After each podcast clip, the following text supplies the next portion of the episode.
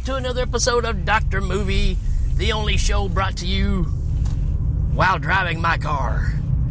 Man, the 70s. Oh, how I love the 70s.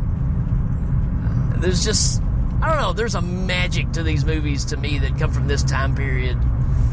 Maybe because there was a lot of popular themes that were kind of used a lot. I don't know, it just seems like to me it was still filmmaking.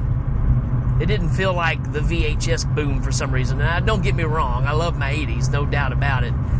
But there was still, even with the lower budgeted films here, they just felt like more care was put into them to a certain degree. That being said, we're going to talk about Grizzly from 1976. Now, there's Jaws, and then there's all the Jaws ripoffs, and then there's Grizzly. And I have to say, Grizzly is the best Jaws ripoff movie that there is. Now, you all know, if, if you know me from other shows and stuff, you know I have this love for Orca the Killer Whale. It's my favorite Jaws ripoff movie. Uh, I don't know. There, there's a lot of uh, there's a lot of emotion in that movie that you don't expect. This one, not being aquatic at all, is more of a Jaws ripoff than anything else. Pretty much everything in the story is Jaws. Uh, even some of the conversations. You know, if you remember in Jaws, you had Quint telling the story about the, the Indianapolis when it went down and all the sharks attacking and stuff. You kind of get a similar story here with one of our main characters telling the story of a grizzly attacking a, a, a tribe of Indians and how it just led to all this chaos. Uh, so there's all these conversations, and instead of the mayor, you know, had the infamous mayor from Jaws, you kind of get this. I don't know. It, it's it's it's a forest park supervisor who refuses to shut down the park. I mean, again, it's it's the same story, right? By the way, let's talk about this cast real quick. You got Christopher George as your main character, Kelly, Michael Kelly, forest ranger extraordinaire. And you got Andrew Prine, who's, I'm going to say more like the Quint of the movie as far as the character that he plays. He, he flies the helicopter, gets everybody escorted around. And then you got Richard Jaeckel. That's right the incredible American Institute that is Richard Jaeckel. I love anything Richard Jaeckel is in. He pretty much is the same character all the time, but it just works for me. And he's uh, he's Arthur Scott. Now, his character, even though he's a lot like Hooper from Jaws, he's really more like if you guys remember the movie Grizzly Man where the guy literally went out and lived with grizzlies, and you remember what happened to him, right, at the end of the movie? Well, can't say it goes much different here. But he's the guy that goes out and, and, and lives with nature, and he's trying to understand the animals better. He's one of those kind of crazy kooks, if you want to say that. Um, so, like I said, the story is Jaws in every way. You got a park that's full of, of tourists people backpacking. Some young ladies get attacked. And again, like the, the park supervisor doesn't want to believe that it's a, it's a grizzly. It's just another bear and they can take care of the issue. You know, typical kind of stuff there, right? Uh, the thing about this is, getting back to the cast again, with Christopher George and Andrew Prine and Richard Jaeckel, I'm telling you, uh, this is almost as much star power as what was in Jaws with Scheider and Shaw and, and Dreyfuss.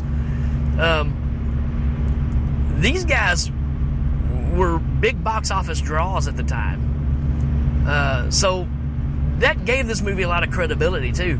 And they work really well together course, the script is pretty much dead on Jaws, so you can kind of build that chemistry. but it really does work. So the three of them are trying their best to figure out these grizzly attacks. There's even a, a forest ranger that goes out and uh, goes out to a stream, to a waterfall, and decides that she's going to get in the water for a little bit. She gets killed as well. So there's plenty of carnage to go around in this movie. Um, and the whole time, like I said, this, the supervisor is denying it. Matter of fact, it gets to where he's bringing in the press, right? So he's wanting the attention, even though it's a bad situation. What do they say? Never let a, a crisis go to waste. Well, this is a, a perfect case of that. Um, oh, I forgot to mention too. William William Girdler directs this. now, some of you already know who William Girdler is. For the ones that don't, this guy I'm, I'm just going to throw this at you. He made a movie called Abby, which me and Court Psyops did a uh, commentary for. Now, what Abby is, Abby is a black exploitation version of The Exorcist, which they got in a lot of trouble over because not because it was black exploitation, but because it was too much like The Exorcist.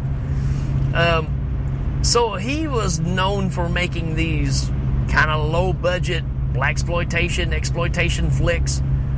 That's kind of where he comes from. Uh, this is a pretty legit film for him to be making, and it's very well done. Not to mention a fantastic soundtrack. The soundtrack for this is really, really good. So it's got a lot of things going for it. And like I said, you got the story of all the the bear going around slicing people up, uh, eating them for food. So it's not like just killing people just because. It's literally, you know, feeding itself. Um, but just like in Jaws, it's not your normal bear, right? You've got a lot of brown bears and stuff like that around. But no, this is a grizzly. And hello, he's twice the size of a normal bear. right? So most grizzlies stand at seven feet tall or whatever. This thing's like a towering 18 feet tall and you know weighs an unusual amount. So just like Jaws, right? Oversized killing machine.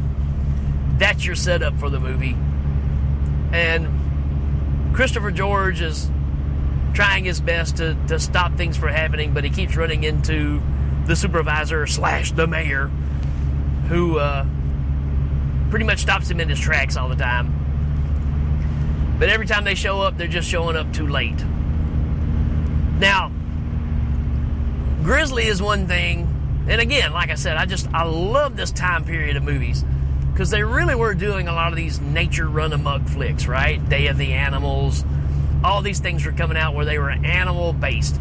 I don't know if they just felt like it was easier to make movies and use animals, you know, as the creature. I mean, Jaws was, I guess, the start of that, but instead of it being a monster, it wasn't a big deal to have a movie where a bunch of killer snakes or killer rats or any of this stuff was happening, right? You got some people that, you know, knew how to train animals and made a movie. And that's pretty obvious too because a lot of the bear attacks, you don't see a lot of real attack. You just see, you know, the bear standing up and swiping his hands, and then it's intercut with, you know, people getting hit in the face kind of off screen and you do get the jaws built up too, where you don't see the bear till about the last 30 minutes of the movie, which is really kind of weird because you're just talking about a large bear. So uh, it's kind of weird that they pulled that trigger. But again, because it worked with Jaws, really, they're just repeating the formula here. It really is. Um, you get to where more and more people are getting killed. You get one hunter that barely escapes the bear, so it's confirmation that it is the grizzly. So that puts the wheels in motion of getting the supervisor to let them have more help or at least shut the park down until they get all this taken care of. And just like always, you wait till it's too late, and some people that he's personally attached to end up getting hurt. Uh, a, a lady's in the backyard with her son who's playing with his pet rabbit and the bear comes in and rips the kid up pretty bad. Doesn't kill him, but I think it rips off a few limbs and kills the mom. and that's just the the breaking point, I guess, for the supervisor of the park. So they turn Christopher George and company loose to go out and chase the bear. And even during these scenes where they're like tracking him down, you get the adventurous music just like in Jaws. There's so so many cues, man. I don't remember that much of it being a kid and watching it and putting it together with Jaws, but from now, definitely watching it, there's no denying it. It is a straight up Jaws ripoff, but it is done so well.